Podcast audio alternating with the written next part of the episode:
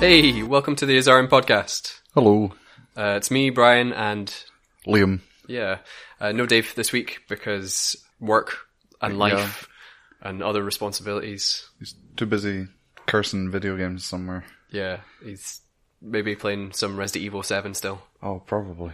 He's been playing that non-stop Yeah. for for weeks. You've had a chance to play it yourself as well. I played it about twenty minutes to half an hour. Yeah. uh, it's really good so far. Uh, it was a bit too tense. I was playing it last night, about midnight, in my flat alone in the dark with some headphones on. It was just too stressful. I had to turn it off. I'll be playing it again tonight, but Well, you're a braver man than I am. oh, I don't know. Uh, let's start off with uh, last week's poorly remembered game quote. I just had to escape. I just had to be free. I didn't even know I had a destiny. And uh, that was Abe from Abe's Odyssey. Abe's Odyssey. It's a fantastic game. It's a really good quote. Uh, pretty much most of the narrative is done in rhyme, isn't it? I Yeah, it's it's really simple kind of stuff that I can't even remember. I think we've spoken about it quite a lot in the podcast as well. Just one of those games that just keeps coming back up. I, I remember it very much from my childhood. So creepy, particularly as like a young person, like Yeah. a, a young child. It sticks with you. And you. I just remember feeling kind of sick, but in like excited kind of sick, Sure, just because the subject matter is quite grim. it is. Yeah, Um, uh, but that's a good one. It's a good line as well. It's right at the start of the game, I think, just as after he realizes what's going to happen to the Madokans it is. Yeah, and, and he's fleeing, um, and it really sets the stage for for the things. That's a good quote. so here it is in context as well. I just had to escape. I just had to be free. And I didn't even know I had a destiny. So, get me out of here! And um, I suppose as well, like it's set in a meat packing plant. Yeah. So being a vegetarian yourself, it must have been kind of gross. Yeah, particularly more so when I was a kid. I didn't have any any tolerance for meat. People eating meat, seeing meat, being anywhere near meat, I was just like, this is freaky. Now I'm not so fussed about it, and Yeah. I've at least tried it a bit or inadvertently eaten meat. So, but as a child, that grossed me out. Yeah, and the uh, the Oddworld, like the developers' social media just now are doing a ARG, ARG, yeah. an alternate reality game to For promote. Soulstorm, is it? It that what is, it's called? yeah.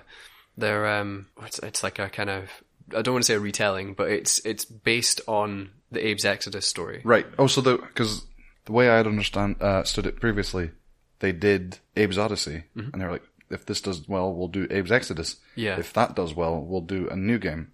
So they've kind of amalgamated the two, new game and Exodus. So it's not is that Maybe how Oh, it yeah, is? because it, it is um, it's much darker, and I Yeah. think it is a slightly different story. yeah. But it's it's around about the same time, from what I understand. Okay, that's interesting. Yeah, Abe's Odyssey, the remake, while it was very much a remake, it didn't really, it never really captured what Abe's Odyssey was for me. It felt different in sort of atmosphere and Th this is new Tone. and tasty, yeah, right? um, everything to the even the name and the sort of uh, design of the logo and stuff felt lighter Yeah, than the old Abe's Odyssey. yeah, So- definitely. Um, although it's a very good game, it never felt like a remake to me. It felt like a new game. yeah, It's it's the same, but it isn't. It's different enough. It's weird. It's hard to pinpoint it down because obviously remakes change things. yeah.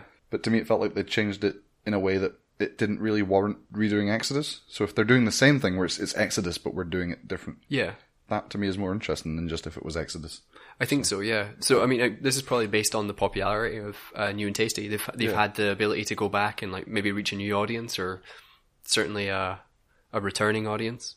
Yeah. Um, but yeah, I, I am pretty excited for it. It looks the, so far the pictures that have been released as part of the game have been really cool, and it's uh, it's been a nice theme as well. They've they've um, they've tied it in with like oh secret messages that uh, the modicans or this this secret group are trying to get out to you, and you have to decode them. And so th- th- initially there was like a Morse code piece, and it was just Oh, I saw that. Um, and then they did the. Uh, I haven't been following the RG, so I saw the sort of um, photograph of the crumpled up piece of paper with the sort of is it like the chromatic aberration stuff on it. yeah yeah Um, I don't really know what came of it. I kind of was gonna mess about with it in Photoshop or something. and See if that's. I don't know what the solution to that was. Do you know? Yeah, I don't know the solution, but I do know uh, there's been two pictures that have been released in fairly decent quality now Yeah. as a result of people uh, solving them. And uh, in both cases, they kind of depict uh, the Madokans. In one, it's like kind of a, a labor line. Right. And they all look thoroughly upset and they're kind of just marching. I think there are gluckins in the background of that one as well, maybe. I Yeah. can't, can't remember off the top of my head, but there's, there are details and I, yeah, y- you have to really check it out. I'll post them in the, the, uh, the post along with the, the podcast. And the second one, it's a Madokin that's strapped to what looks like a, a testing, uh, bed. Uh, and he's like got leather straps around him and I think they're experiment on him. I never played Exodus as much as I played the first one. No, I, Odyssey, I've completed. Exodus, I've kind of just got a passing. yeah, I only really played through the, the first stage in Exodus. Yeah. um, or certainly the first area. Um, mostly just playing around with the, I guess the there was the ability to speak to multiple Modokans at once, which you couldn't do in Abe's Odyssey. In the first one, yeah, you kind of just had to address them as a group, Yeah, right? Or you No. just kind of one at a time, didn't In, you? in Exodus, Yeah. you can say all you, oh, right. and And, then in the first one, you just you kind said of had hi, and I think you just you could only take one to the portal at a time, maybe. But if they were all on the same screen, to. Yeah. so you tell them to wait, but you bring them all to the same screen. Oh, and then you just sort of go, yeah. yeah, Congratulations at home if you got that one. yeah, well done. Unfortunately, we only had one copy of Jimmy White's Whirlwind Snooker, so there's no more prizes left. Damn, But yeah, uh, shall we move on to some news articles? let's do the news, which you have uh, very thoughtfully prepared for us this week. yeah, I thought I'd contribute something this week. Super organized. So Netflix have kind of announced, with very little fanfare it seems, that they're doing a Castlevania cartoon. Uh, so this is supposedly coming to Netflix this year. They announced their schedule for 2017, and so it says Castlevania Season 1, Part 1, coming to Netflix in 2017. And that is the, that's it, as far as we know, about Castlevania. It's very, like I said, very little fanfare there's some speculation on the part of uh, Kotaku who speculated that it is going to be um, created by Frederator, who do Adventure Time. Oh. Um, and I think they did Fairly Odd Parents. They've definitely done stuff for Cartoon Network. So that would be kind of cool. There was a tweet by a producer for Frederator called Adi Shankar, and he said, I'm producing a super violent Castlevania miniseries with my homies Fred Seibert and Kevin Klond. It's going to be dark, satirical, and after a decade of propaganda, it will flip the vampire subgenre on its head. So he tweeted that a year ago. So whether or not that is this, obviously in this kind of thing, over a year, a lot can change. So whether or not he's still working on that, and whether it's this, it, um, it remains to be seen. But I don't really know if Castlevania should be super violent. Yeah, I mean, there's there's sort of a lot of certainly things like um, Castlevania Bloodlines. This the opening of that in America, the the start screen was like a rib cage with like blood and stuff. Oh wow, But it, it, was sounds more never- like Splatterhouse. yeah, but it was it was kind of in a way that was very um, it it's not graphic. Sure. Um, so I always feel like Castlevania kind of rides that line between if you're a kid and you're playing it, you feel like it's something that's a little bit you're not supposed to be playing this because it's ooh it's violent, but it's not really that violent. Yeah. I don't know about later games. I'm more familiar with the earlier Castlevania games. Haven't played the PlayStation Two ones. Sure.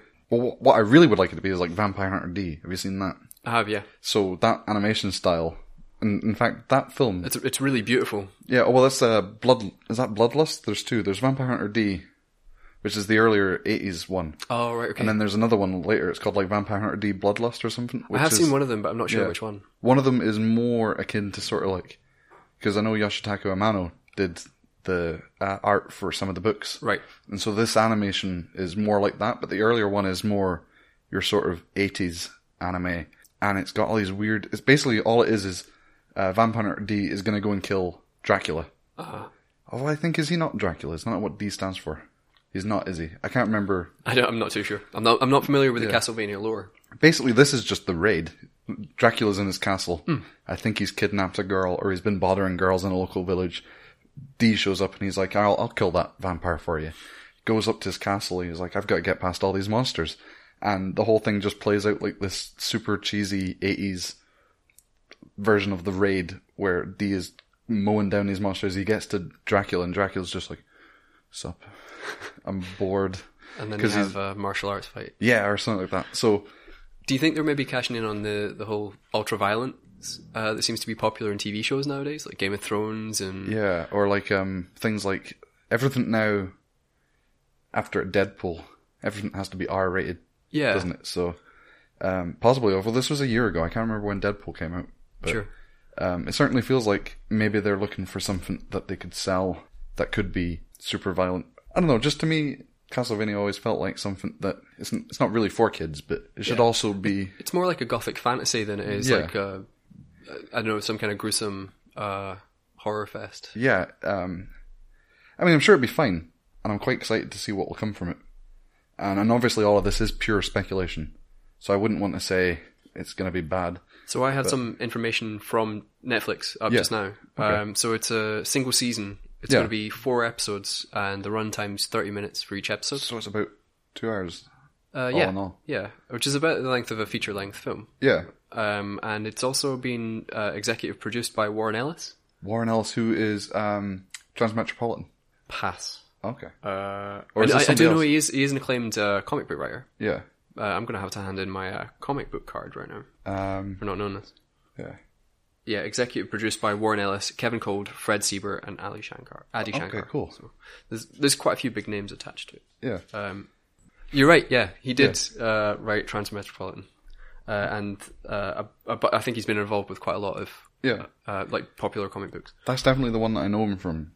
Not being an avid reader of comic books myself, but I have read Transmetropolitan. Sure, I haven't actually read that one. It's excellent. It's good. I know it's very highly rated, and I, I know our, our friend Keith is a big fan of it. He is, yeah. Um, I think he's done excellent. He's done like Spider Jerusalem cosplay, hasn't he? Shaved his head and got the glasses. Yeah, Um, if you have any interest in Castlevania, go watch the first Vampire Hunter D because it could actually just be a Castlevania cartoon. yeah, in that if you think of Castlevania as just clearing dungeons, it's like or not dungeons, but it's a Metroidvania, stu- you know, Yeah. that sort of genre game. You're just going through the castle, clearing things out, fighting monsters, and finding secrets. Yeah. It's basically what he does in the film. He goes into Vamp- uh, Dracula's castle. It's full of all these monsters. He has to get to the top and kill Dracula. And it's got um fantastic soundtrack as well. Yeah, I haven't uh, actually played much of the games. I used to play them back on the Game Boy. Actually, Yeah. I had one of them. I uh, don't know which one it was, um, but it does have a really great soundtrack. one of the one of my all time favorite video game tracks is Vampire Killer. The one that's like I know it. Yeah, Yeah. it's it's heavily remixed. On, Yeah. on the uh, remix scene. And uh, Video Games Live do it as well, I think, or they did. I don't know if they're That's still right. kicking or, or It's what. it's on one of their albums anyway. yeah. On the subject of the soundtrack, Mondo have been releasing Castlevania soundtracks on vinyl. Yes, they So they, have. did the first one, and I think they've just done Simon's Quest. And I haven't bought either of them, and I would love to buy them. I'm. It's a really nice collector's piece, I think. Yeah, Owning a uh, video game soundtrack on vinyl. yeah. Um, although I don't really know what the soundtrack gets out of vinyl. Sure. If you think of vinyl, people like the sort of uh, maybe not, it's like the fidelity or whatever. Whereas the soundtrack for Castlevania is it's like eight bit yeah. MIDI or whatever. May- Maybe it just Nice sounds music. cleaner. Yeah, Uh, like there's there's going to be uh, audiophiles who swear by it. yeah. Well, I- people do like the sort of texture that you get from vinyl because you'll get like the little subtle pops of the dust or whatever. I guess if you keep your vinyl records clean, you won't have as much, but there will be that there. So Yeah, it's people it's will kind like of that. unavoidable. But it's, it's yeah, aesthetically they're quite nice. I think. Yeah, but uh, to round up that, it's basically um, coming this year, Yeah. according to their release schedule. That's the Castlevania. Here's hoping it'll Cartoon. be good, and uh, if it is, maybe we'll get more video game to cartoon adaptions. I mean, it's just an interesting IP for them to to go for. It's a very rich IP, though. Yeah. I mean, it's like if, I mean, essentially, it's just it's branding the the not horror, but like the the gothic Yeah, kind of fantasy lore. that's probably quite a cheap one as well for Yeah. them to take. I, I I'd assume so. Well, I suppose if they're getting it from uh, Konami, right? Yeah, that's weird. I don't know. I just think it's if you're thinking of like things that there was always rumors that they were going to do Legend of Zelda, which I never really thought was possible. Maybe I'll be eating my words in a year's time. Maybe. But it just seems like Nintendo have a vice like grip on their IP that's only just starting to loosen. So I couldn't see Netflix getting the go ahead to do a series, but Castlevania is not one I would have expected. Um, but obviously they're they're very good at doing their TV shows. Cool. So I'm quite excited. I've got some more news. I've been playing a lot of Yakuza, uh, like Yakuza Zero, and really been enjoying that. And there's there's been an announcement this week that Yakuza One, Two, uh, Three, and Four are getting a limited reprint in North America. And as with all things, hopefully it'll hit the UK as well. Um, But interestingly enough, uh, and this was news that you passed me, Yakuza 1 and 2 are going to be reprinted on PS2. Yeah, as far as my understanding is from reading the articles, it's not a remake or a re-release or a port. It is because it is a straight reprint in the very um, meaning of the word. You know, they're reprinting them. If you missed them the first time, you can get them now and experience them as you would have experienced then. Yeah. Um, and I, that's just, it's quite unusual, which is actually maybe a selling point. I think this will elevate these games and give it a higher profile than it would have just done if we'd re-released them on PlayStation 4 or Yeah. something. It's uh, it's an interesting choice as well, um, with Yakuza Kiwami coming out on uh, PS4, which is it's the first Yakuza game, but uh, completely r- remade. Yeah. Um, I and think this Ki- Kiwami, remind me, I think we worked out Ultimate it's or something? Ultimate or something. I think it's yeah. it's uh, ultimate or complete. It's it's that kind of Yeah. um, like feeling to it. I will be very interested to know if they're releasing Yakuza One as the US release, yeah. and because it was there was a lot of controversy around the dub. Right. They chose to dub it at the time, and it was like it was an all star cast. Mark Hamill played, uh, what, what's his name? The guy with the eye patch. uh, Majimagoro. Yeah. Um, Yeah, I, I knew he was in it. I didn't know who he played, but I was looking down a, a list of actors. Um, it's still a really good game. I don't know. It might be difficult for people to go back and play it after playing Yakuza Zero, simply because the I'd imagine the controls are much much more attuned. if you look at, um, I've never played the earlier Yakuza games, just as a sort of disclaimer. But if you look, I was watching some videos on YouTube, and they definitely look clunkier.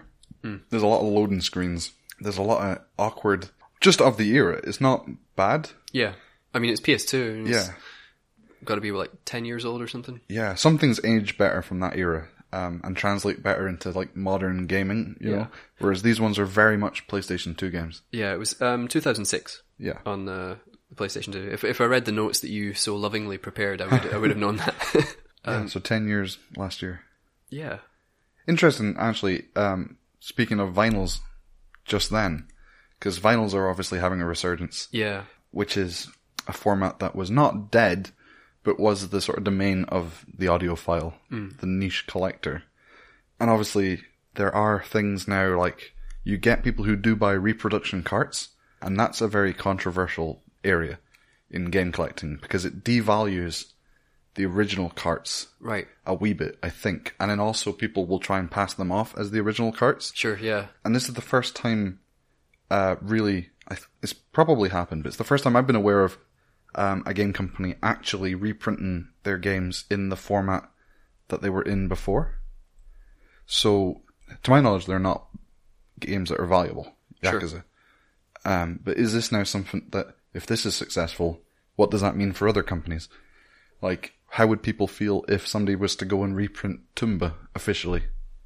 Or, you know, because that's a very valuable game with a limited run, so there are not a lot of copies available. Um, but I do like it. I like, I don't think that, um, to me, I don't collect games for value. That's not what it's about for me.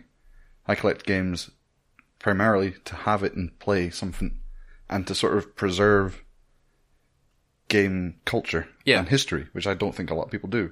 So to me, this is a good move. You know, go back and say, well, this game never really got the chance to be big in America. Yeah. So let's give people in America the chance to go back and experience those games.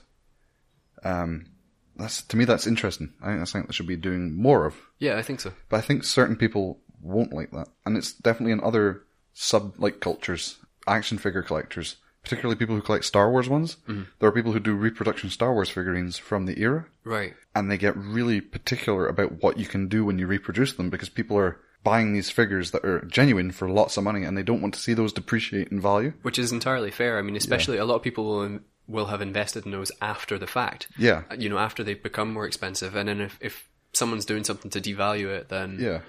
Um, and it's the same in Magic the Gathering. There is a ban list of cards, or it's not really a ban list, it's like a, a list where they said, we will not reprint these cards. And a lot of those cards are very valuable, so they won't reprint them in any form, like the Black Lotus or something like that, which is worth $30,000. Yeah. Because if they reprint them, you devalue the original card cost, and people don't like that. So it's at what point, who, who should you be keeping happy? Yeah. Is it about the art and making sure people can experience it and enjoy it, or is it about the collector and making sure his bottom line, you know, the money that he's spent? So- Where's your sort of loyalty? So I wonder if supposed to lie? there's an argument for doing something similar to the platinum games, which Yeah. is like when games had uh, been out for a certain w- once they'd hit a certain number of sales, Yeah. they were released as a budget title. Yeah. Um, but the box was completely different, and for a collector that would make all the difference because Yeah. for someone that just wants to play it, it doesn't matter. No. But a collector is going to have the original without the big platinum logo on it Yeah. or whatever. And I think that's how they got around the Star Wars ones and certain reproduction carts. So the Star Wars ones, they would file off. They're done by molding the figures. So they'll take the f- figure and create a cast of that figure and then remold it. So what they'll do is they'll file off the um, the copyright and the sort of George Lucas copyright bit on it. Yeah. And then you can identify it as not being original and it's not the same. Maybe something here, like you said, just have it say I think passing it off as the original is maybe a bit unfair, like you say, but Yeah. th- this, it's a great idea that people who have never played this are going to get to play it. Yeah. Um, I think it'd be maybe interesting if there was a way for them to include uh, both voice tracks, but Yeah. if it's if it's PS2, I can't imagine that being the case. Um, so I, I will be interested to to find out whether Mm-hmm. it's the the US uh, like the dub or if it's the original Japanese voice cast. yeah. Um, but it, it likely if it's a reprint, they're probably not going to change anything at all. No. Um, But and I- then I- also that raises a question: is like how many people have a PlayStation Two that are going to want to play it that don't already have? Yeah. You know, people who have PlayStation Two now are the ones who are likely to seek out those titles anyway on their own volition. Yeah. So reprinting it for those people isn't going to make a lot of sense. It's an interesting move. I mean, I- Yeah. do you know anything about uh, how many prints they're going to do? Will it be another limited run? or- It's it's I think it's very limited. right. Um, it's really just a sort of another chance rather than they're hoping to break out and be like these games are successful now. Yeah. I mean they are successful, just not in those territories. And Yeah. it's just if you are really enjoying these new ones, here's an opportunity to get this, um, which makes sense. well, because even um, Yakuza Five, which was released digital only on PS3 recently, Yeah. um, I'm not sure how the sales went down on that because it's a previous gen console, Yeah. and it was released um, like just a few months ago. Yakuza Zero is obviously a much more high profile game, and Kiwami and stuff. I think they're really just trying to break out into the Western market. Mm-hmm. And it seems to be working. There are definitely higher profile games than they were before. Particularly, I, I really enjoyed 4. I haven't played a lot of the games, but Yeah, they're they're great games. and we spoke about the the kind of story in four and uh, zero last week, so you can check out that podcast if you want to listen to more on that. Yeah. Um, for now, shall we move on to another item? Yep. What do you got? This is the news that Valve are killing Steam Greenlight, and depending on your experience with that, you might be happy, or I think some people are experiencing a bit of trepidation. They're unsure as to what this will mean going forward. Yeah, Um, I haven't got a great deal of experience with Greenlight. sure. uh, Name drop. Monstrum. Monster, That was a good experience on Greenlight. That's a fun game. that was something that you helped to greenlight. Uh, no, I, I, I bought it on Greenlight, Okay, uh, but friends of ours developed that. yeah, Um, that was uh, Team Junkfish through in Dundee. Yeah, um, and I believe they were doing okay without my help. You know, it's not like I was there like, oh, you'll need me to buy it, but I did buy it um, Sure. green, through Greenlight, and that was a great experience. Other ones, not so much. Uh, Daisy, I backed through Greenlight, or I think, Like or it's something, e- early or, access or early something. access or something. Um, and that didn't work out quite so well. Okay. I never managed to get it to run. I'm sure it runs better now, but at the time, I mean, that's what you that's what you put yourself up for when you're doing these things. I think certainly when you buy a game early access, Yeah. yeah. So greenlight, I think greenlight and early access are separate. slightly different. Greenlight's more like Kickstarter.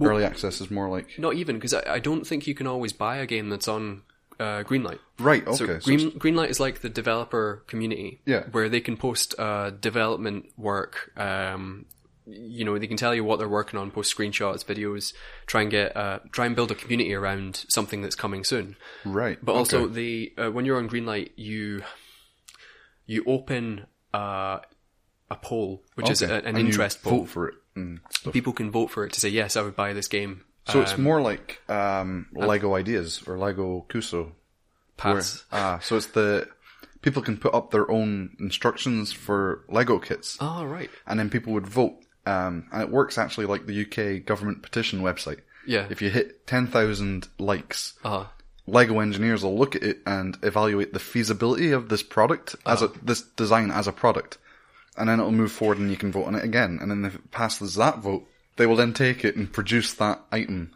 as an actual product, and you can buy it in stores. That's really cool. That's a nice idea. Yeah, so um, I'm not sure then actually if Monstrum was on Greenlight or if it was early access um, So I think it would have had to go through Greenlight to be on Steam. to be on Steam. I, I think Okay. you have to get a certain number of votes before your game can go on. Yeah. Uh, and then uh, I think it's it's up to the developer if they want to release early access or not. Okay, yeah, because it was definitely early access. I think Yeah. when I bought it, there was certain things weren't implemented yet.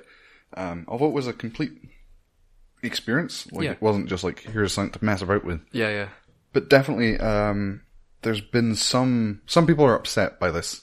I think some developers are unsure as to how it's going to affect them going forward. Yeah. So, um, for instance, uh, well, here's the here's the deal. So they're getting rid of Steam Greenlight and they're introducing a new service, which is going to be called Steam Direct. Uh, and so I'm going to read out a quote here as to how it will work. Okay. Um, this is from Valve, uh, who released a, a press release about this. It says, uh, We will ask new developers to complete a set of digital paperwork, personal or company verification, and tax documents similar to the process of applying for a bank account. Once set up, developers will pay a recoupable application fee for each new title they wish to distribute, which is intended to decrease the noise in the submission pipeline. So, um, the thing I think that people have most umbrage with at the moment is they're not really sure what this recoupable application fee is going to be. Steam haven't said, or Valve haven't said, what the actual price point will be Yep. for putting something up onto Steam Direct.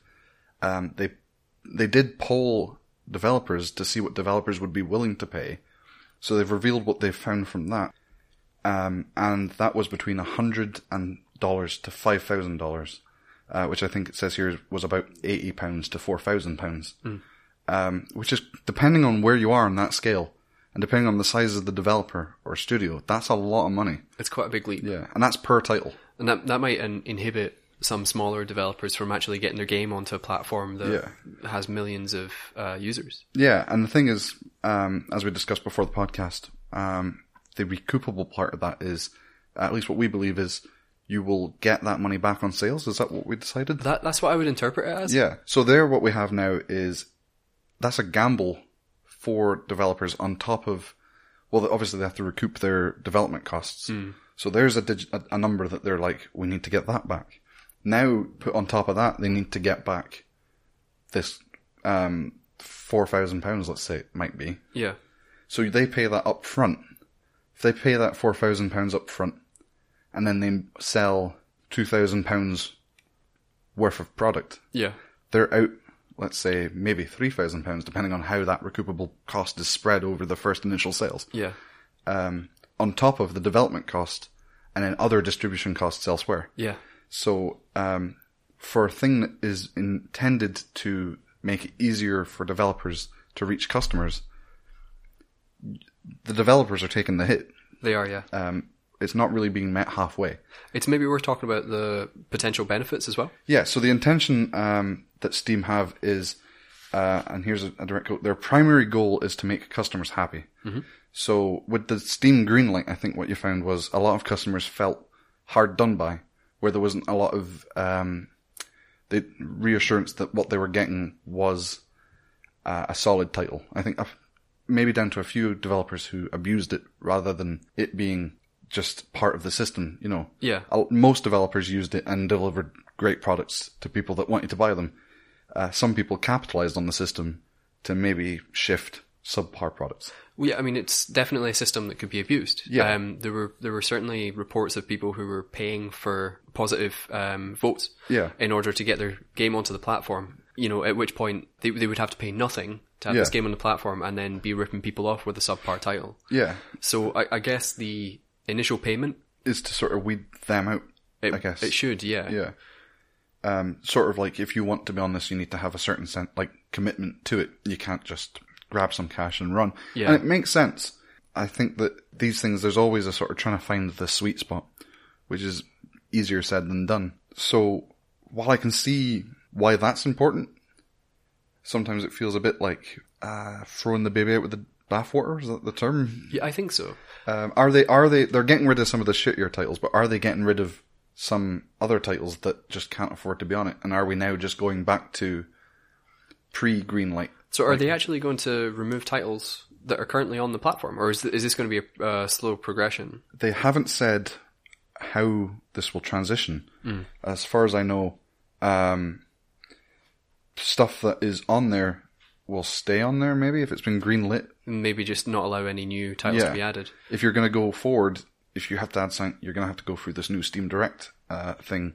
I mean, I think one of the the problems that I have with Greenlight is it's not a very good service. Like as a as a consumer, I don't think it it best represents uh, interesting titles, or No. it, there's not a lot of variation with it from from whenever I've rarely used it, and it's certainly not pushing um, pushing content into a place where I can see it. the The majority of the time that I've used Steam Greenlight, I've been directly linked from a developer's uh, website or a, Yeah. a blog or something. The um the thing that I would most compare it to is sort of mobile gaming stores like Android store uh, and iOS stores where there's a lot of just there is a lot of rubbish on those stores. Yeah, And then but also not only that, things are most likely to just be lamenting in obscurity. There is I know they have like uh editors picks and stuff like that, but unless you're a prominent game already, you're not going to be getting that editor's picks. That's usually stuff that is high profile. Anyway, so like you, yeah, you're you're correct. I, I'm not aware of any huge greenlight titles. It's not something that's ever on my radar. Um, I think it's more sort of people who are into that already or are going and looking about it are going to find it. But, Yeah. And I, I don't really know how much of the actual storefront is dedicated to greenlight. I'm not a big Steam user. I I use it sometimes, but I'm a console gamer, so primarily. Um, I, I wonder as well if um, if the the new price tag that developers have to pay will have people using other platforms to submit their games. So Yeah. things like itch.io, good old games, Yeah. where people might get a better deal, um, might be easier for them to to put their titles onto that platform, and then maybe we'll see kind of more competition Yeah. against Valve. But I mean, at the same time, to me anyway, Valve has always felt like a place where bigger releases appear. Like I mean, I, I use other platforms like itch.io Yeah. to to see what hobbyists and uh, indies have been working on. Less so Valve and uh, Steam Greenlight. I think that comes down to like definitely corporate culture. So, uh, good old games are obviously owned by CD Projekt, um, who I like to name drop at any opportunity because I think they're just the best. They're pretty But cool their guys. sort of like history lends itself to like the smaller guy. Yeah. You know, they they started off um, sort of porting games or, or translating games into Polish, um, and they're very much about the the content. Yeah. They're really into their developers and their developers themselves.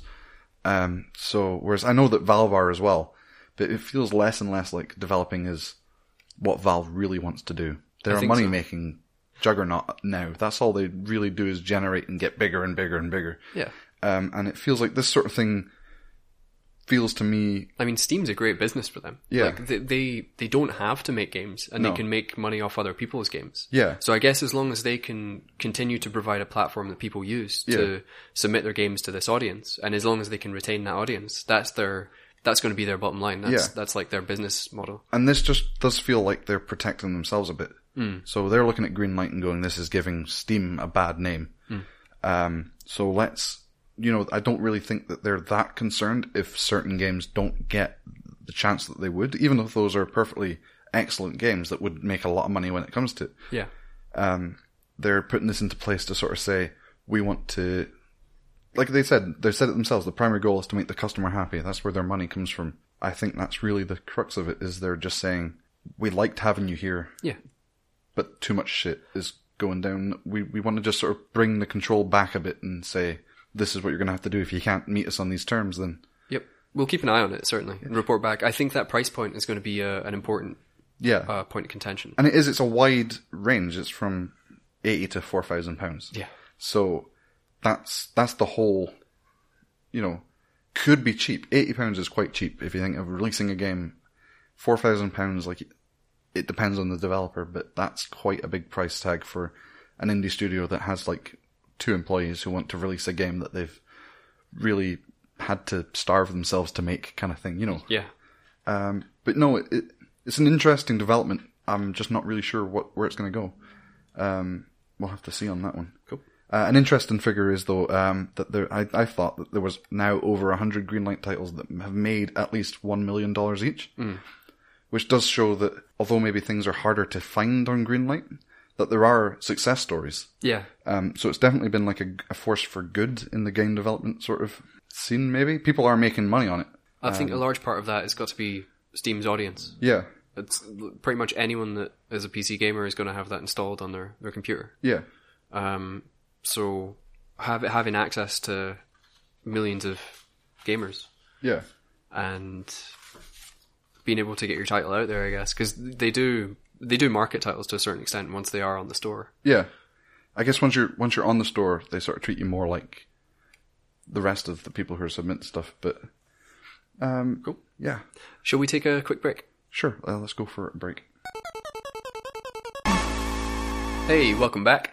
Uh, just quickly, uh, as an aside, when I was uh, when we took a break, I got an email from Square Enix. We were just talking about Steam. All of their titles from Final Fantasy uh, two, I think, through 14 are discounted by fifty percent just now on Steam It's a pretty good deal. as part of their thirtieth anniversary celebration. So we're not on commission, not by not by Steam. So completely. Uh, unbiased advertisement there, but uh, if, if you're interested, then maybe check it out. buy eight. I think it's my vote Yeah. for a game that you should buy if you haven't played any of the Final Fantasy games. Oh right, as opposed to buying eight games. No, by, yeah. by the eighth. Buy the eighth one. or eight, but if you buy the eight, include eight. yeah, Yeah. more so than seven. Uh, seven's great too. Buy that. But if, if you were only going to buy one, I would go eight. Okay, And then seven. And then, uh, I don't know. I'd quite like to play nine again. Yeah, nine's good. I played that recently. It's been a while since I've played that. I feel like I should put sixth, sixth, third, just so that Johnny doesn't hurt me. Six is very good, also. Yeah. Um, it, it'd probably be up there as my second choice, I guess. Yeah. Um, cool. Uh, so let's move on to the last news item. Yeah. What you got first? So um, this year, for the first time ever, I believe, E3 are going to be op- is going to be open to the public, uh, which means there's going to be fifteen thousand tickets, which will be going on sale Monday the thirteenth of February. Fifteen thousand unwashed. Who have um, no, you know, these are people who won't be able to get access to E3 normally. The the public will be given access to the show basically for the uh, nice price of two hundred and fifty dollars for three days, which is quite a lot depending on your, I guess, wallet. Yeah. For me, that's a lot of money. Compared to like a UK convention or exhibition, Yeah, that's quite a bit more. um, and I know this is a lot bigger than say like MCM or something, but um, I think you'd get more out of going to MCM. You I reckon? think, yeah, to me personally, I'm looking at sort of what am I going to get done at a convention Mm-hmm. or an expo. MCM's less busy. You know, you're gonna have, you're not gonna have to wait in queues as long as you will at E3. There's like people wait hours at E- E- E3 to play Zelda or whatever. I don't know about the li- like the smaller games, but like most stuff at expo, you can go and you wait 15 minutes, you have a look. yeah, I suppose that's true. So your time, but I mean, it's an interesting development. Um, certainly for people, I know that a lot of people want to go to E3 and experience that. Uh, it does not include the press conferences. It only includes floor access and other smaller events and panels. Sure. So the press conferences are the ones that are always streamed.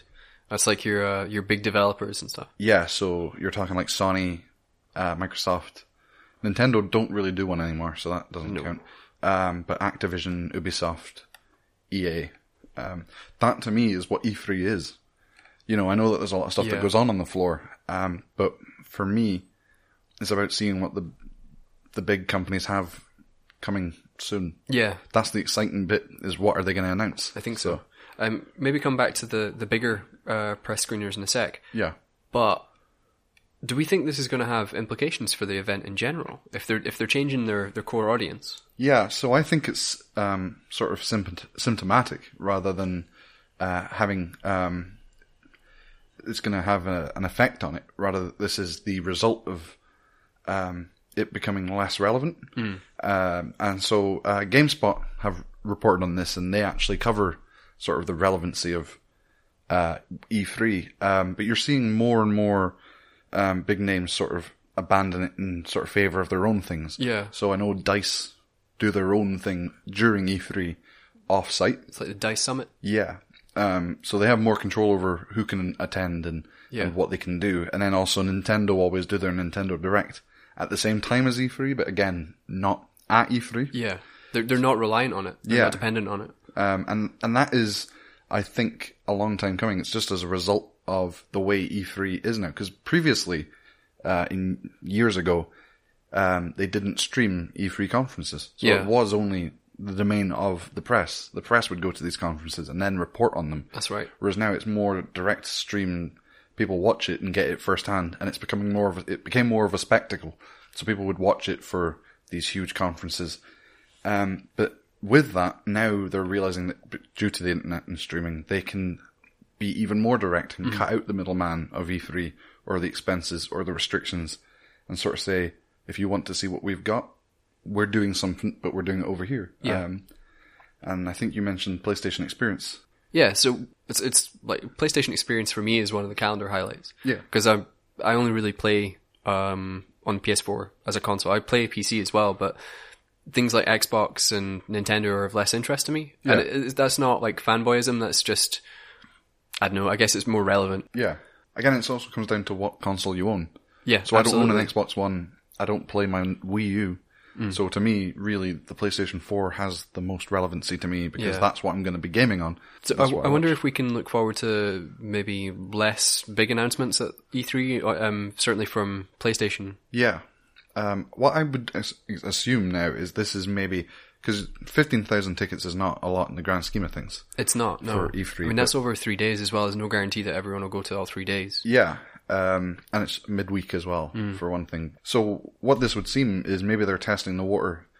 Uh, and if these people go and they, they enjoy it next year, they'll increase the ticket sales and you'll see a shift from being something that is a press event to being more of a sort of Comic Con consumer type event. Yeah, Um, quite possibly. Yeah, And I think that that is just something that E3 knows that they'll have to come up against in the future. They'll need to reinvent themselves and sort of find a new relevancy. But I'm not really sure what market there is for that kind of thing within games. Uh, Like- like, a consumer expo. Y- Yeah, or um, something like Comic Con for video games. Yeah, I mean, I, I suppose it is still like the biggest event. Yeah. um, and it's it's. I mean, America, I guess, have got a much bigger audience than Yeah. than in the UK. So instead of everyone flooding to London, maybe it's like uh, LA's like an East Coast, no West Coast thing. Yeah. Uh, so it's it's maybe just as much as a lot of people want to go, maybe only people from a certain area that's like their, that's their catchment, and maybe this. Yeah, I'm not really sure. yeah. I mean, I certainly think they they are. They're, if they're uh, targeting a different audience, that means that the developers and um, the the other companies, the publishers and stuff that are going to be on the show floor are going to have to maybe attract uh, a different group of people. Yeah. Instead of like being, oh, this is press. You want to play our game, so you can um, screen it or whatever, or like write reviews. It's like, oh, well, you're an audience uh, of consumers, so we want to sell you pre-orders, we want to sell you merchandise. Yeah. Um, you, you're less interested in maybe the granular stuff, but here's some free shit and go tell your friends on social media. Yeah. Um, I mean, like th- that's the thing. Um, this isn't so much the shift from sort of being press oriented to sort of consumer oriented. Um, it, it's kind of been a gradual thing. This isn't just a, a sudden revelation. Um, they they have been doing more and more with their sort of online sh- streaming shows. Yeah. So like Jeff Keighley always does a big E3 show. Um, I can't remember what they actually call it. We call it the Pope Scope. um, obviously Jeff Keighley gets called the Doritos Pope. Yeah.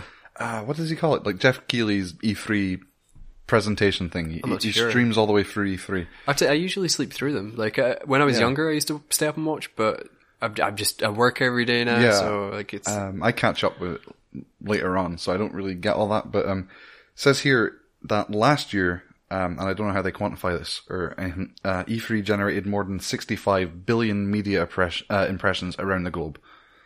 I don't really. That sounds like a a, a statistic that they've sort of used as a.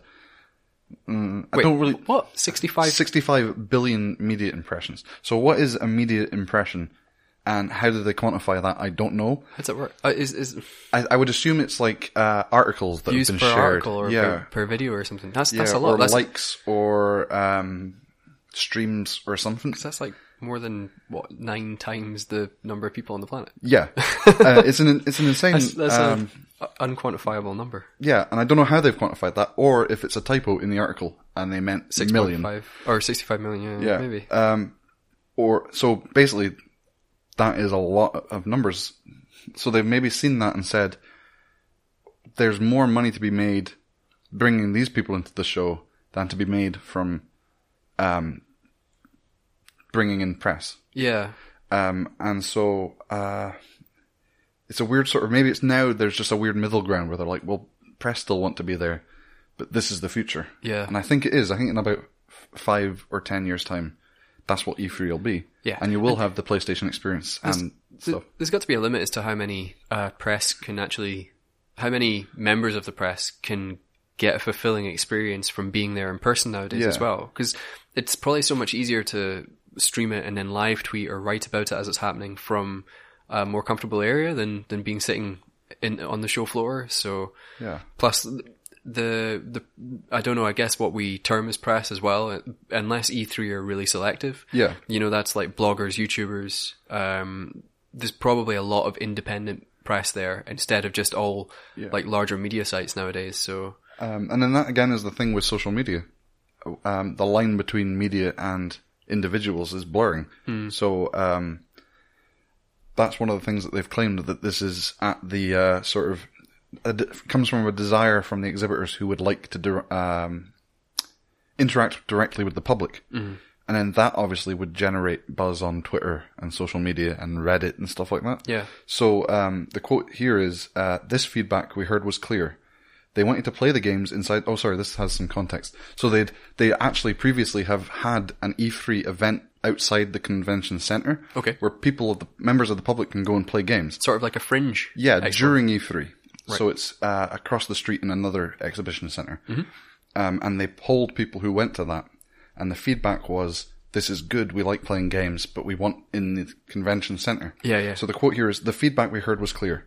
They wanted to play the games inside the convention center. In addition, exhibitors inside the convention center wanted to have access to the fans. So this year, we're bringing the two together. Yeah. So that says to me that maybe the exhibitors see the media as a middleman, It is. where they they can't directly um, control what they're saying about their product. Which- I, s- I suppose as well, this ties into a lot of companies uh, refusing game copies to the press now. Yeah. Because if they go, s- if they skip the press, they can always guarantee that they can sell their product rather Yeah. than sell someone else's perspective of their product. Exactly. So they, they'll have like a very specific message. Yeah. This is what this game should be to you. Yeah. Um, and so maybe they see this now as an, uh, if the public are so interested in E3, why not just cut out the media and we'll do it ourselves? Um, it's kind of hard to uh, gauge from the news articles at the moment because they are um, heavily um, that they've got a heavy PR hand to it, so they're trying to diminish maybe uh, any feelings that people have that this is a, a reaction to E3 becoming less relevant in the media, Right. or to the exhibitors. Um, in fact, um, this man Taylor, he actually has said that um, on the question of relevancy, um, and he comes across quite maybe bitter. I don't know. Yeah. Um, but it says uh, Taylor says E3 faces the relevancy question every year because it's the year's juggernaut when it comes to gaming shows. I think that there are those who will always enjoy questioning those at the top of the leaderboard. E3 has a reputation around the world as the place where video games, hardware, and software launches happen. So um, he's there saying all of these things that people are saying where we're, we're losing relevancy. That's just because we're really good at what we're doing. We're the best and everyone loves it, basically. You know, all this stuff happens here, Yeah. which kind of, It, sounds feels a bit like- defensive. yeah, it does. He's like, he's basically saying, no, that's not true. And it's only because of we're the opposite of what they're saying Yeah. you know, they're saying this because we are the opposite, which makes no sense. He's not really providing an explanation as to why that's not true. He's just saying it's not true. Yeah, I mean, I, no, I, I don't think he's correct in saying that. I mean, it, like if you think back, like maybe five or six years ago at E3, you would find out about new console launches. Yeah. Whereas nowadays, you hear about things like the PlayStation Pro or PlayStation VR from the PlayStation experience. That's one example. Um, Nintendo does its Treehouse adverts and stuff. So. Yeah. I wouldn't say it, it's. It's not that it's less relevant. I think it's just changing. Yeah, it's a and it's, shift. it's maybe just his his um, statement. It's maybe just like uh, a, a reaction Yeah. to, to to the negative feedback he's had. I think on paper, if you look at what is happening, it's clear that they know that the sort of uh, thing is shifting and it's becoming something else. Yeah, But when it comes to actually talking about it, they don't want to show that they, you know, they feels like they've got maybe a chip on their shoulder yeah, about it because they've always been known as the source, you know, of all these announcements. Yeah. And now they're not; they're becoming something else. But if they're having to change, it's it's obviously going to be a time of uncertainty for the event, and this this like fifteen thousand tickets opening to the public for the first time. This will be uh, not make or break, but it will certainly give them feedback and some kind of idea of direction for the future. yeah, So it'll, it'll be interesting. I wonder if it'll actually change anything for us when we're watching this year. It's um I would assume that the uh sort of segments Jeff Keighley has been um highlighted as somebody who will be involved in entertaining the attendees kind of they'll be more involved in his streaming thing so it might be less of a sort of we at the studio you at home it'll be sort of like we at the studio with our in studio audience are doing this and you're kind of watching it I don't know. I I just think it's it's going to be less of an insider industry thing, more of a a general consumerist thing where we'll, we'll see where it goes. I I don't think E3 is going to be that much different over the next couple of years. I can't see it turning on a dime and being something completely different. But there's it's definitely going to find some weird uh, middle ground for a while. Okay. Um, so I think we've got a few things to close up on. Yeah, just a few um, odds and ends, I guess. Cool. Um, Do you wanna tell us about your awesome find? Yeah, so uh haven't really been playing very much recently. Sure. Um but I was uh visiting a few charity shops, which I don't do very often. Um but I happened upon two big box copies of Counter-Strike Aftermath and Counter-Strike some other word like Aftermath. These are expansion discs for the original Red Alert. Um which is a really great find. They were in all right condition, 99p each. I was quite happy. Um, everything's inside the box, all the discs, the manuals, and some adverts and stuff. Is this before the era of CD keys, like serial keys? I don't believe so. I can't remember if they actually had CD keys in the box. Okay.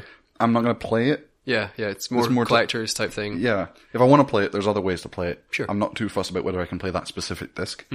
Um, but the interesting thing was the original receipt from 1997 was still inside the box, and I love seeing this kind of thing because it, it takes it connects you to that moment when that person went into that shop and bought this game. They paid 14.99.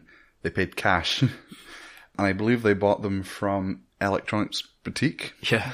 and that's um brought me to my sort of wee topic that I wanted to talk about, which is in game collecting. A lot of the time, you're buying pre-owned games, obviously older games, and a lot of the time you find weird things inside the box. Some not so weird, some more just interesting. A lot of the time they're receipts. So I used to have a boxed copy of uh, or a boxed Dreamcast, and that had the original receipt from when they bought their Dreamcast. That's always fun to see. So I got a few things to sort of talk through. Uh, one of them is I've got a copy of Super Mario Sunshine, and this one's of note because it has two receipts in it. The first receipt being the pre-order slip, um, which uh, notably they could pre-ordered it for free, which you wouldn't really get now. It's like a fiver per pre-order usually. Um, and then they've got the purchase receipt, both inside the case. The fir- uh, and they the first receipt, um, the same store obviously, but the first receipt is branded Electronics Boutique, uh, which was a um, a series of stores in Britain, and I believe that you can still get them in Australia and America now under the EB Games brand.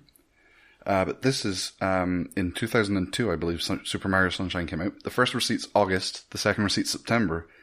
Um, and during the time between the pre order slip and the purchase receipt, EB Games was rebranded to Game, which is what it is now. Um, and a lot of you will know Game because it's a very. Because I used to work there. Oh, did you? I did yeah, not know. yeah. Uh, I was one of the purple shirts back when it Yeah. first rebranded. Um, and I just find that really interesting, just seeing the receipt change. It's, it's still the same backing of the receipt with the sort of branding on the back. Yeah. Um, but just the sort of name at the top of the receipt is goes from Electronics Boutique to game. Let's go. So you've actually got the transition. Yeah. Yeah. and and the dates show they match up. I looked it up. They rebranded in 2002, and it must have just been between August and September. That's pretty cool. And I And, you really- can still read the receipts. Yeah, they're a wee bit faded. Yeah. Um, So I've, I've got the receipt still. this is going to bore the hell out of some people, I'm sure. Yeah. But I've still got the receipt for my Sonic Adventure 2 Yeah. um, game on the Dreamcast because I picked it up on the 15th birthday, or Yeah. was it 10th, 10th birthday it might have been? Uh, either way. Um, and uh, I kept the receipt because I was, oh, I bought it on his birthday type thing. And Yeah. um, and uh, it's totally faded now. It's, it's totally unreadable. I think it depends. Like my red alert one is quite faded. You, Hmm. you can only really see it in certain lights. Uh, these ones are in quite good condition. I think it just depends how they print them because some of them are, are heat. It, it's like the paper goes through like a heater and Yeah. it heats them up with like a laser or something. And if you keep them in a, a place that's too warm, they'll just eventually turn black. Right. Because the inkle or however it works, it'll be things. The ones that are sort of um, more like ink dot um, printers. Older ones, those ones I think just fade, and depending how they've been kept, they're fine. Not that I'm a, I know a lot about receipt printing, but from what I've seen from these receipts that I've kept, and also cinema tickets, Yeah. that's how it works. Um, another one I've got a copy of Metal Gear Solid 2 that I bought in Japan. That's fun because it's got the original receipt in Japanese. Um, I believe I can't read Japanese, but it looks like Does it have a date on it? or can't remember. Uh, and if it did, I believe it would still be in some weird like would they not like have kanji or something? Maybe. Uh, I think they would have had like numbers, but there's also like a kanji for like year or something. I don't know. It's fun uh, seeing it in Japanese. Um, some more interesting ones. My uh, you find not just receipts. My copy of Grim Fandango for the PC has a floppy disk in it, and I haven't loaded it up in a while, so I don't remember uh, exactly what's on it. In You still have a fl- floppy disk Um, I reader? don't have one, so I can't check. But it is a, I know for certain because it was written on the label and I remember looking at it. It's a walkthrough written by the person who owned the game originally. So that's really fun. Like somebody's sat and written a walkthrough, saved it on a floppy disk, Yeah. and then traded it in and included it. It's quite an investment in time as well. Yeah, uh, and along those sort of lines, I have a boxed copy of Mist, Yeah. which has um, a book, a notebook in it with the person's notes from when they solved the game's puzzles. That's so cool. Yeah, and this person, I, I, I'm going to put give you photos and we'll maybe upload them. Oh, right, Because yeah, these notes are really sort of uh, fastidious, and they've done these really nice little pictures of everything, and I'm just like, that's some effort. My to find that with the game, it almost turns it, it gives it a third dimension. yeah, It's it's Um, really cool. To me, these are why I collect games. This is the history of these games.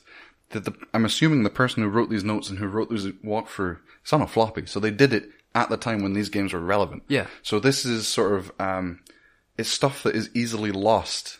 So you can buy Mist on Steam, but you don't get the s- the ancillary sort of like meta No, data no, or the sort of um, the attitude towards those games and how people experience them. Well, I mean, the equivalent is uh, you have a copy of The Witness, but presumably that's a digital download. Yeah. But you took a lot of notes on that, and like Yeah. you were sitting uh, working offline trying to solve puzzles. Yeah, on and like, paper. I think I mentioned one of my favorite things about that game was I took paper to work with the puzzles written down on it. Hmm. Yeah. and worked it out at work and took it home and found out then that I had actually solved the puzzle. yeah.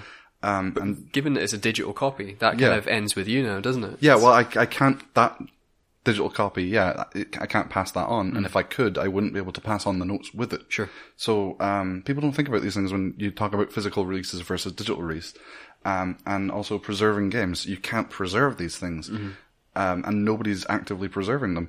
Um, and then, so here's another one. This is the big one. This is the one that made me want to talk about this. Is I have a copy of Escape from Monkey Island for PlayStation Two. Um, I think I bought this in Dunfermline. So, uh, and I know that the person who, it's a letter basically to a PlayStation 2 magazine. And, um, I know that this person, uh, resided in England, uh 'cause cause there was an address on the letter. Um, so I don't know how it got to Dunfermline, whether or not game reallocated pre-owned stock or if it just traveled all the way up the country. Uh, so I'd like to read this letter now. Um, Yeah. I've obviously removed the address and the name. Um, so it, it starts, it's just Dear Official PlayStation 2 Mag. I bought Escape from Monkey Island a while back, and it has been collecting dust ever since because I am stuck at Lucre Island. I don't know how to pronounce that, but um, I just can't get past Ozzymandrel. I have to make a trail of some sort to get through the forest. I've been putting the termite infested prosthetic hand onto his cane, but he keeps saying, What are you doing? Stop that. I've also tried running through the forest after him. It's just impossible. Please help me. What do I have to do? If there are any mags out there, I've missed them as I've started to collect your mags at number 51. I've also looked in every game shop for a guide, but I had no luck and I haven't got the internet, so please help me. If you can't be arsed to put this in your magazine, then please write to me at this address. I would be so grateful. Uh, and she's actually dated it as well Ah. um, on the letter, dated Friday the 24th of June 2005 Wow. um, which was it's about eleven years ago now. Yeah. Um, that is, and I I would love to know whether or not they responded to her. I don't know if I can go back and find some I of the wonder old if she- magazines. if she managed to complete the game. Yeah. Um, and the letter's still in there. Uh, there was another piece in it. She's got um a page with a guide for the m- uh, monkey combat segment of the game. Um, so she's obviously found some guide for, or maybe she worked that her, out herself as well. Um, I'd just like to know if like, I tried looking her up on Facebook. It's a wee bit creepy. I've got her name. I don't. There's no way to know if it was the person who was on Facebook. Nobody with that this name was to showed up. approach her um, f- to to ha- potentially get a soundbite or something for the show. It wasn't it wasn't simply a case of like to stalk someone online. No, no, I, no. I I looked her up. Just I, I, I- I had the game, and I was like, I, wa- you know, I wondered if she'd maybe completed it Yeah, or, yeah. or what. And I'd just be like, hey, I, I found this letter. Isn't that interesting? Still in the game. I mean, she left it in there, so it's on her. If some creepy guy messages her on Facebook, being like, "I've got your Monkey Island game," There, there are No, probably it's- worse people that could have found that. to be Yeah, honest. um, but no, it, just to maybe say like. Did you ever complete it? Was it ever in the magazine, or did they write you back? I don't know. I assume they didn't, because maybe if they wrote her back, that'd be in the case as well but um, or maybe she never sent it. Maybe she wrote it and just put it in the case and Maybe. then traded it in. Uh, Like who knows? It's a mystery, and I I really want to know. But I like that. It just um, it just takes you back to the time that that game was out. So this person didn't have the internet, Mm-hmm. like um, and didn't have access to the internet. Like they couldn't go to the library. I don't know. Um, I they mean, were buying the magazine. 2005, that's- Yeah, that's Round about the time I started university, I think. So the internet was freely available. yeah. I, I we had the in- like I had the internet. then, Yeah. and I was like, uh, I And was- like like you say, libraries and there was public access. Yeah. And high schools and stuff. So Um, and it's stuff like uh, with the Super Mario Sunshine receipts, um, they give you an eye into what was happening to EB Games at the time and Yeah, stuff yeah. like that. And it just gives you this like m- having sorry. a physical copy of an old game, it can sometimes co- turn into a bit of a time capsule. Yeah, so exactly. like like here and like with your receipts, so it's, it'd be interesting. And I think it'd be nice to hear as well if any of our listeners have ever found anything interesting in a Yeah, a video definitely. game case. and I think there's a lot out there. There's also like sort of wee ones. I think you said earlier today that you had one with loads of passcodes in it. Or Yeah, something. yeah. It was um, back when I used to rent Mega Drive games um, from the local rental store. Um, somebody put um, in Doctor Robotnik's Mean Bean Machine, uh, which was kind of like a columns Tetris type thing. Yeah. Um, somebody put in the level skip cheats for e- every level, so Yeah. they'd obviously gone through it, and every time you complete it, you get a, a code so that you don't have to start from the beginning. yeah. And uh, I thought that was pretty cool. Um, there's ones as well. I, I remember I've got a copy of Digimon World. Right. um, and written on the inside of the insert of the case, Mm. it says like um, Josh's game return on Friday. So that takes you there. You're like, oh, some parents written this because the kid's lending it to his friend or something, Yeah. and they're like, you need to return this on this day. We'll just write his name and inside it, and this is the day you have to return it. And now I've got it, and I'm like, some kid owned this. I don't know when. I, I was a kid when it came out, so. Um, it just takes you back. I remember lending. I wonder games if to they didn't friends give and it things. back and just traded it in for Yeah. money instead. Maybe maybe they never um never saw it again. It's it's weird, but it's also like I think I don't know if metadata is the correct term, but it, it gives you a it's stuff that wouldn't be saved. Like the game itself doesn't hold those answers. It's ancillary. It's it's it gives you an impression of the time. Um, things that are more transient are like if somebody has a save on a cartridge and you you load it up pre-owned and it's got like their save on it. I Yeah. have a a Game Boy camera. Um, I deleted these photos, but when I loaded it up, I bought the Game Boy camera pre-owned, and there was loads of photos still on it. Yeah. uh, th- you couldn't really work out what they were, but it's like people doing like funny faces and stuff, and that sort of like, oh, that's cool.